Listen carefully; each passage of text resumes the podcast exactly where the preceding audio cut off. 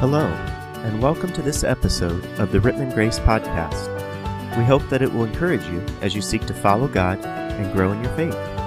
If you would like to know more about our church, you can check us out at www.rittmangrace.org or feel free to email us at rittmangbc at aol.com. But for right now, let's get into today's message. So I think it was um, either early or mid July 1980. I had been on staff um, at Wooster called First Brethren Church at that time, and um, I was bringing my time there to a conclusion. While I was there as the associate pastor, um, and the senior pastor was uh, Dr. Pastor Ken Ashman, and uh, he allowed me to speak once a month on Sunday night. And so that was my uh, speaking thing. Of course, I had all my youth ministries and other Bible studies and Sunday school classes and stuff, which was really good. but I was drawing my time there to a conclusion, and so he asked, gave me permission to speak the last Sunday morning that I was going to be there. And of course, um, if you don't know Dr. Ashman, um, he was the ultimate control freak. I thought I was, but he was way beyond that. And, um, and so, and we did a lot of promotion. We printed thousands, millions of things and handed them out. And so he needed a sermon title. So my sermon title for that last Sunday that I was there was A Great Man, a, a Great Leader Says Goodbye. That was my sermon. And he didn't talk to me that whole week. Um, and so we got in there, and I get up on that Sunday morning and I'm ready to speak. And I start by just saying, Today uh, is the last Sunday I'm going to be speaking here, and I chose for my title, A Great Leader Says Goodbye. And then I said, and I want you to turn to the book of Deuteronomy, and I took him to the latter chapters, and I'm going to explain to you when Moses transferred leadership to Joshua. And I'm like, well, what did you think I was speaking about? and um, so it was fun. That was a fun thing. I'm not doing that today. And um, I did have a really close friend of mine in ministry uh, in Pennsylvania, a real dear friend of Ann and ours, um, who I didn't know, but last Sunday was his last Sunday. And so uh, our fellowship promoted his message and put it forward. And I thought, oh, I got to watch this. And um, it was 50 minutes long. So I promised the leader of our ministry out there in Indiana and one of us here, I promise mine won't be 50 minutes long. So, so you're off the hook on that. And actually, what we're going to do today is just fit into the series. Um, it comes up today that I'm on 2 Samuel chapter 12. Uh, these things were by God's design, not by mine or Pastor Clark. Um, so we're following up on what we spoke about last week. And last week we looked at the horrid story of King David's lust and his resulting actions. Now, we all know that these things have consequences that story, if you remember, and I know everybody knows it, it, it, involves the wife of a faithful soldier, a soldier named Uriah, and a woman, his wife, was named Bathsheba. And one evening, beautiful night, that um, King David was out strolling along his um, palace rooftop, uh, ended up in a passionate encounter between David and Uriah's wife, Bathsheba which resulted in a new life being born. So as soon as I did that, I think I put the uh, clicker down there and didn't bring it with me. So, oh well. Because I wanted to tell you, sorry about leaving the screen, whoever's watching on the computer, but I wanted to tell you this is the process. We talked about this last week. David saw, he wanted, he took, and then he hid or covered it up. And that's the process that David used. And it's the process that you and I use every single time we approach something that's sinful. Hopefully, we stop at the he saw part or she saw part. But he wanted it, he took it and he hid, and that's what we do too. We do do that. We'll see something, wow, that's great. Should I have it or not? Well, maybe not, but boy, it just looks so good. I really think I want this. And then I participate in it. And then, then it's like, okay, now comes the big hard part. That's to cover it up. So last week, I think I suggested to you that um, David came up with a plan. And his plan number one, which was the only plan he wanted to use, was he was going to send for Uriah, and Uriah's going to come back and report about the battle. They're out at war, and Joab's leading it, and Uriah is one of the top officers. And yeah, so send him back. He can give me an update on what's going on. And, uh, and then while he's here, he can spend a night with his wife. Natural things happen, and and a little bit later, when a baby's born, everything's covered. They just suspect that it was Uriah that night, and, and that's all good. Problem was, Uriah was extremely loyal, dedicated, faithful soldier, and he just could not bring himself to go home and be in a comfortable home, sleeping with his wife, when he knew his fellow soldiers were all out on the battlefield, sleeping in tents and and fighting and going through tough times. So he, instead of doing that, he just stayed in the streets and slept there, and he didn't go anywhere near Bathsheba. That's a problem. So we need plan two. So plan two comes the next day. David finds out, so he invites Uriah to come to the palace. And, uh, you know, I know you're supposed to go back to the field today, but come on in. I want to spend some more time. I want to get more information. Tell me what's going on some more. Give me all the details. And let's have a, a banquet together. And he gets Uriah drunk.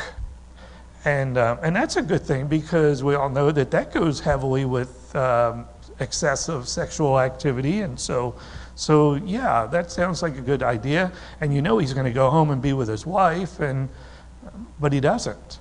He's, this time he decides to sleep right there on the palace steps, right outside of David's. So that's really rubbing it in. It's like not only is he not doing what I want him to do, he's flaunting it right in front of me. Now we need plan three. And plan three is going to be the clincher. Uh, he sends him to the front line he gives him a letter, a scroll, to give to um, Joab, and it has the instructions in it that when you when you're in battle, send Uriah to the very front of the lines, the hottest, most dangerous place, and at some point, withdraw the troops so that he's there all alone. He's going to get slaughtered, and that'll be great. And that's exactly what he did. So Uriah was his own death pronouncement carried it and gave it to King Joab without knowing any of that. And of course, uh, that happens and Uriah gets killed. So, end of the problem. I think the last verse of chapter 11, we looked at that very last phrase. It just simply says, But the thing David had done displeased the Lord. You really think? Of course it did. It displeased him a lot. Why? Because um, God takes our lives very serious and how we live our lives and what we do in our lives and, and all the things that come into us. David had a pattern of violating in this one area. Um, now, he was great in everything else, a man after God's own heart. He was wonderful, but he violated if you remember uh, in Deuteronomy, it tells about what kings are supposed to do. Don't multiply armies, don't, don't increase your livestock, don't build a fortune for yourself, and don't take on many wives. And David did. We looked at that last week about all the different wives he married and all the concubines and things. And this is what God says that's really important for us today in the year 2021, if that's what it still is when you're watching. It says this marriage should be honored by all. That includes the king, the queen, the prince, the princess, the prime minister, the premier, the president, the vice president. It should be honored by all, no exceptions, because it is a sacred thing. And the marriage bed kept pure. God's plan is a man and a woman to come together after marrying, after that commitment, and be together, and they can enjoy that for the rest of their lives. I, I'm going to suggest that probably the greatest thing in life, and, and you probably need to talk to people who've been through it and are in their 80s, 90s, and 100s. But the greatest thing in life is for a man and a woman to find each other and be best friends for their entire life and experience everything together. That's just the best thing ever for anybody. There's nothing that can match that. It's got to be pure. Or else God will judge the adulterers or in all sexually immoral. And it doesn't matter if you're the king or whoever you are, God is going to judge that. David probably wished he had known that verse before he got too involved in some of the things he got involved in. So we come to chapter 12, and we all know the phrase, time heals all wounds, right? Um, and I'm going to say that's not true all the time. Um, here's an exception to that. It's almost a year later, almost. And David has successfully hidden and covered up what he had done. So he's not getting a whole lot of um, in, inquiries about what he had done. There's not an investigation being thrown by Congress or anything like that. But it takes a bold man to confront something like that. This is something that, this is the king who has the power of life and death over everybody in the kingdom. And God sends a bold man, his name's Nathan, to face this powerful, uh, successful, popular king. So here's what verses 1 through 4 say The Lord sent Nathan to David. When he came to him, he said, there were two men in a certain town, one rich and the other poor. The rich man had a very large number of sheep and cattle, but the poor man had nothing except one little ewe lamb that he had bought. He raised it, and it grew up with him and his children, and it shared his food and drank from his cup, and even slept in his arms. It was like a daughter to him. Wow, isn't that great? And here's what happens next. David abruptly interrupts the middle of the story that Nathan's telling. And here's what he says, verses 5 and 6.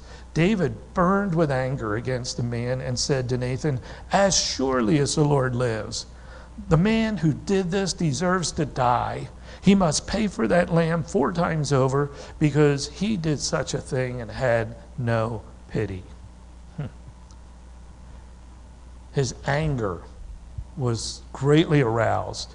His sense of justice just rose within him. And he replies to Nathan and says, This guy is going to repay four times over for that.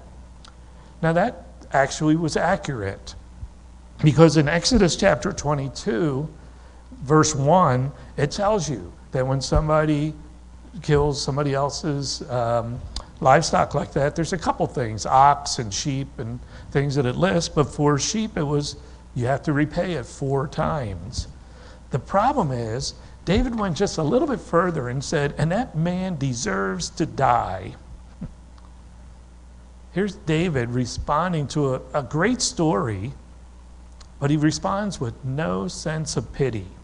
In fact, he exaggerates the response because Exodus 22 never said that you need to die. You don't die. That's not a capital offense. You need to replace many times over, depending on the livestock that you took.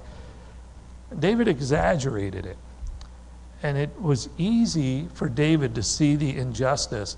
But in condemning the offender, he condemned himself and didn't even know it. David was so self deceived that he didn't understand that he was actually pronouncing judgment on himself. Look what Nathan says in the very beginning of verse 7. Nathan says to David, in his very best King James Version voice, he said, Thou art the man. I know, NIV says, You are the guy. Um, but thou art the man, is what he said. Can you imagine, and I think you can, can you imagine the shock that that was? David had thought that the darkness and the privacy of what he was doing and the power and the privilege that he had could conceal his sin. and no one was going to discover it. No one would know about Bathsheba. No one other than Joab would know about Uriah, or at least he thought. But the problem is, darkness does not conceal from God. You may hide it from the closest people to you. They may not have a clue what you're thinking, what you're doing, but God does. And God knows exactly what's going on. And in verse 13, David finally says, I have sinned against the Lord. Last week we looked at the passage in Psalm 51 where it said, Against you and you only have I sinned and done what is evil in your sight, so that you are proved right when you speak and justified when you judge. Psalm 51 4. I find that to be an interesting statement because I think some people could argue against that. It's like, wait a minute, wait a minute, David, you're telling God that my sin was against you and you alone, you only. What about Bathsheba? Wasn't that a sin and violation of her? What about Uriah? What did he do to deserve being set up? His wife was ripped from him and then he was murdered. What about the future family? Uh, this is going to play out for a long time to come. What about Joab? He was put in a situation where he had to kill off one of his officers because the general or the king said so. And the troops of Israel, they now have a leader who has greatly tainted himself. And all the people of Israel, they have let sin come into the camp. This has been very, very dangerous for them. It's important for us to remember that sin is much more than doing wrong to other people. And, that's, and it is that. Bathsheba was injured by this. Uriah was killed by it. Joab was affected. All those other things were affected. But sin goes way deeper than that. Because, first of all, sin is always an offense against God. Rebellion. It's always against God. We had Dan read Psalm 32, and, and what a great psalm that is as well, because David's remorse ended up making him a broken man. He, um, he may have been hiding all this stuff. Uh, maybe nobody knew what was going on in his heart and mind, and maybe just a handful of people were aware of the Bathsheba thing and the, and the baby that was produced. But David tells us in Psalm 32 that he went through not just uh, emotional trauma, he actually experienced physical trauma as a result of his sin. He said, My bones were aching, my body, it was as if, as if the heat of summer exhausted me. Uh, he really went through it because of the conviction of sin. Have you ever been convicted of sin to that degree? Have you ever faced the sin. I was going to ask you earlier, have you ever had a situation, and some probably have, and maybe, hopefully, you haven't had to, but you ever have somebody come and say to you, Thou art the man or thou art the woman? Because you messed up or you did something really bad? That's a horrible experience but it could be a good experience. And in Psalm 32, he talks about, My sin haunted me so much. I was under so much conviction that I was literally struggling health wise. I was battling everything. The whole world was black to me. Yeah, it looked like everybody, you know, I was able to hide this successfully from everybody else, but not from God. And so he comes and, and repents from this sin. It goes on to say in verse uh, 13 Then David said to Nathan, I have sinned against the Lord. It's interesting. He had a whole lot of opportunities. There were other options of how he could have responded to this. And he could have said, Take this man and put him to death. Get rid of this guy. I don't want to see him anymore. And I'm, I assure you, there were a lot of monarchs in the, in that culture, and probably a lot of them today around our world, that that would happen. That's what they would do. Don't tell me how to live my life. Nobody tells me that. I'm going to do what I want to do. If you don't like it, then you can get out. And we're going to put you to death. and he had the power to do that. But instead, David says, I have sinned against God. I have sinned against my God. His anger was turned to grief and remorse. His fiery responses now all of a sudden turned to meekness. And his world of greatness, everything around him in his heart and mind suddenly collapsed and crumbled. What's going to happen? Is he going to lose the throne? What's going to happen to this guy? He has just violated everything you can imagine. He saw himself for who he really was. He's an adulterer, he's a liar, he's a thief, he's a murderer. but I'm going to suggest, and, and this is never fun and never good, but that confrontation might have been a positive relief for David. He was carrying that burden all that long, almost a full year, living with this. And now God is willing to take away his sin. Verse 14 says, But because, well, Nathan says in the middle of 13, the Lord has taken away your sin. You're not going to die. But because by doing this you have made the enemies of the Lord show utter contempt, the son born to you will die. Hmm. God pronounces that verdict. God's going to take away the sin, and you've been confronted, and you've been embarrassed, and you're an embarrassment of the cause of God, but I'm going to take away the sin.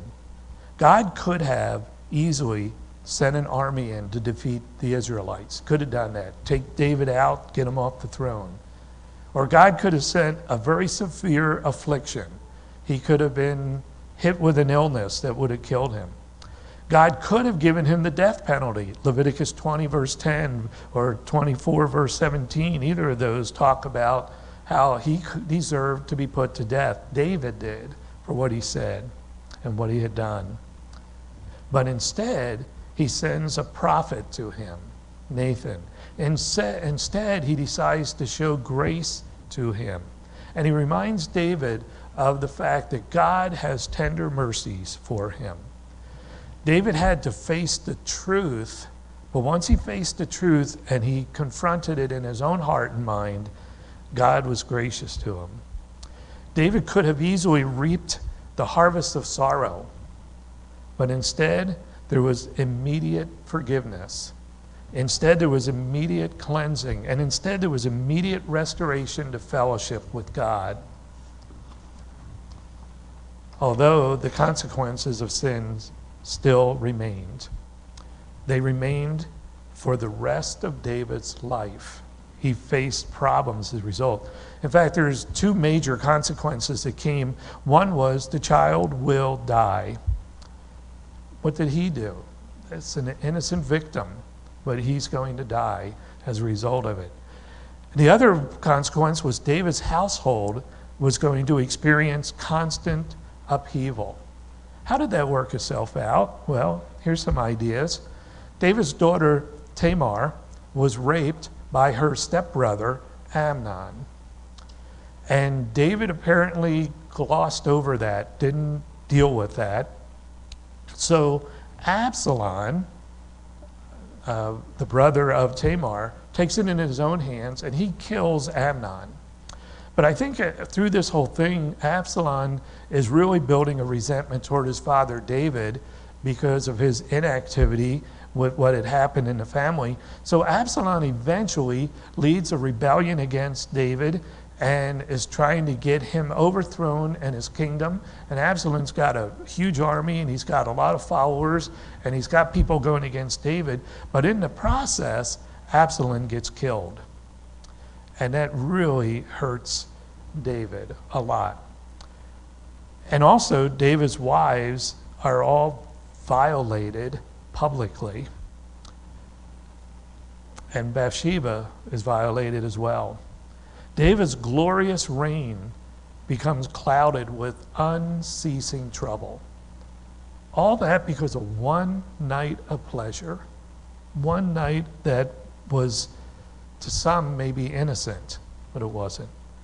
he faces a long, sad tale of consequences.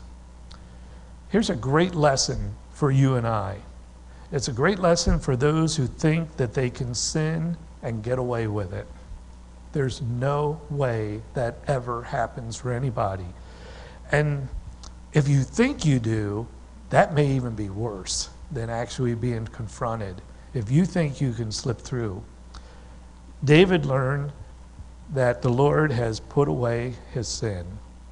He had consequences, but he also had forgiveness. So David starts to, um, to react to this, and one of the things he does is for a week, he starts to pray and fast and to grieve and pleading with God, please don't do this. Please don't kill the child. Please don't put this on me. And a week later, the child dies. Even though David's sin was forgiven, he still had the consequences. His child dies. And then David ends his period of mourning. And that was really unusual because of the way they did it in their day. Verses 20 to 23 says Then David got up, so he found out that the child had died. And David gets up from the ground and he washes and puts on lotions and changed his clothes. And he went into the house of the Lord and worshiped. Then he went to his own house and at his request, they served him food and he ate. That's not the way they, they mourned in Israel at that time. It would have been the opposite. He would have been throwing um, dust on himself and, and you know, just refusing food and comfort. But instead, he washes up and says, Okay, let's go and eat. And so his servants asked him, verse 21, Why are you acting this way? While the child was alive, you fasted and wept, but now the child's dead and you get up and eat? And he answered, While the child was still alive, I fasted and wept, and I thought, Who knows? The Lord may be gracious to me and let the child live. But now that he is dead, why should I fast? I can bring, can, or can I bring him back again? I will go to him, but he will not return to me. That is an interesting statement and for probably the last two or three millenniums, uh, definitely the last two, Christian leaders, pastors have used that text as a, um, a proof text that there's an age of accountability and, and children that uh, are too young to know Christ can get into heaven. I'm one of them, and I, and I still feel that way. Uh, it is possible that the only thing that David is trying to say is the inevitability of someone who's dead coming back to life because that's not going to happen, but I am going to die. I'm going to go to the realm of the dead. Uh, it could just mean that. I think that uh, there are reasons to think that children that are under the age of, a, of whatever God determines for that child as in a time of accountability, I think those children are received under God's mercy and can come in and be with him. and then it goes on to say that David comforted Bathsheba. And as a result of all that, uh, they end up having another son, and his name is Solomon. it's important to remember that the child of God who sins is not going to have a pleasant life.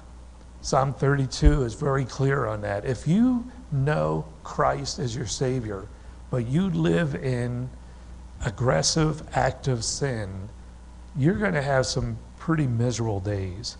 If anybody can sin and it doesn't bother them, then they're, they've got a lot of reason to question whether or not they really are a born again follower of Jesus Christ. Matthew Henry said this. Um, though God may suffer his people to fall into sin, and that happens, we all have sinned, he will not suffer his people to lie still in sin. I think that's a pretty good picture. If, if we, um, we all sin, we all trip up sometime, but God is not going to allow you, He is going to convict you like crazy. If you're a follower of Christ, He's not going to allow you to stay entrenched in your sin. God forgave David because of his sincere confession and his contrite heart. This story of David really needs to be put on billboards, flashing red lights, whatever it takes. Last week we looked at uh, 1 Corinthians chapter 10, and that end of verse 12 says, If you think you are standing firm, be careful that you don't fall. That's a warning that everybody in our culture needs to see. If you think you're doing okay and you think everything's all right and you think what you do is acceptable, you better be careful. You better be careful because you're setting yourself up for a, a tremendous failure. And failures, when God's involved and, and we have those come into our lives, they can be devastating. They could be destructive. You and I need to avoid uh, sensuous living.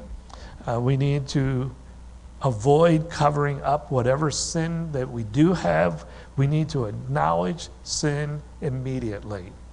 The best course for you and I, if we do violate what God wants us to do, is to confess it to Him as soon as possible. Otherwise, if we don't, it's going to grow and grow and grow. So, in this example of everything that David had just gone through, we see a couple things about God. We see his holiness, showing a hatred for sin and bringing the guilty person to repent and to confess. God gives us a way of escape when we just look to him. We see his righteousness by chastising him. That means disciplining him. I remember when I was in high school, my high school coach, I think I've told this story once before, but it was a long time ago. You won't remember it. But uh, my high school coach, who is probably the greatest soccer coach and also the greatest soccer player ever from the United States, Walter Bahr. But I remember my senior year, I was captain, and, um, and before practice one day, he took me aside and he was telling me that he was disappointed in what he saw in my performance on the field. He was really disappointed, and, and he wanted me to do better, uh, or else he wasn't going to start me anymore. It's like, I'm the captain, you're not going to start me? And that was, that was a wake up. That practice, I can remember every minute of that practice. I killed myself in that practice, and everything I did went absolutely wrong. Everything went wrong, even to the point and uh, I know Dustin and some of you will remember, we were doing a dry run, and Coach Bahr was putting the ball in play, and I was running to my position, and I was about 10 yards away from him, and he nailed that ball and hit me right in the face, put my feet up, and put me down on the ground. And I had tears coming, but it wasn't because of pain. I was so frustrated what was going on. When we were done the drills and stuff, um, he took me aside again, and he said, I need to explain something to you. He said, I am disciplining you, I am on you because I believe in you. He said, if I didn't believe in you, I would give up on you and leave you alone. He said, but I believe in who you are and what you're doing, and I think you are the right guy, but I'm staying on you, I'm holding you accountable. I, I look back on that in my life many, many times, and I really think I learned more about my God through that encounter than most anything else I've ever experienced since then. It was such a, a great experience. God disciplines you and I because He hasn't given up on us, because He believes in us and He cares about us. And so He wants us to continue to do what is right, and that shows His righteousness to us. But God also shows His mercy in leading a backslidden sinner to forsake his sin and to find pardon. Psalm 85, I think, sums that whole thing up. His love or mercy and his faithfulness, those two traits meet together. Righteousness and peace kiss each other. God takes us through things, and as we repent and do the right stuff, then his mercy and his love and his tenderness toward us brings us back into a place of pardon and forgiveness, and He strengthens us. And they like kiss each other. They, they work together to keep us with God. Maybe today you're somebody who needs to find mercy. Maybe there's something in your life, it could be that one thing that just has a grip on you, and you need to find your mercy. Maybe today you're here and you're somebody who has experienced that mercy from God, and you just need to keep giving Him praise for that. That is all good. Let's go to prayer, please. Father, we thank you so much for your grace, your love, your mercy. It's never ending, and you are so powerful in our lives. You direct us, and we just thank you for it. Lord, we know that uh, we fail time and time again. And we know how precious the blood of Jesus Christ is, to you especially. But we're so thankful for the cleansing that we have and the forgiveness we have when we, through remorse and grief and sadness, confront our sin, confess it to you, because there's pardon at the foot of the cross. Thank you so much for loving us. Jesus, thank you for going to that cross and paying for our sins. Thank you for raising from the dead so that we would have victory today and forever. We just thank you for that. Keep us close to you, keep us in the hollow of your hand, and continue to work in our lives so that our lives would bring honor and glory to Jesus the Savior. We ask it in his name. Amen. Thanks again for listening to this episode of the Rittman Grace Podcast. If you have questions or would like to know more about our church, please visit www.rittmangrace.org or email us at rittmangbc at aol.com.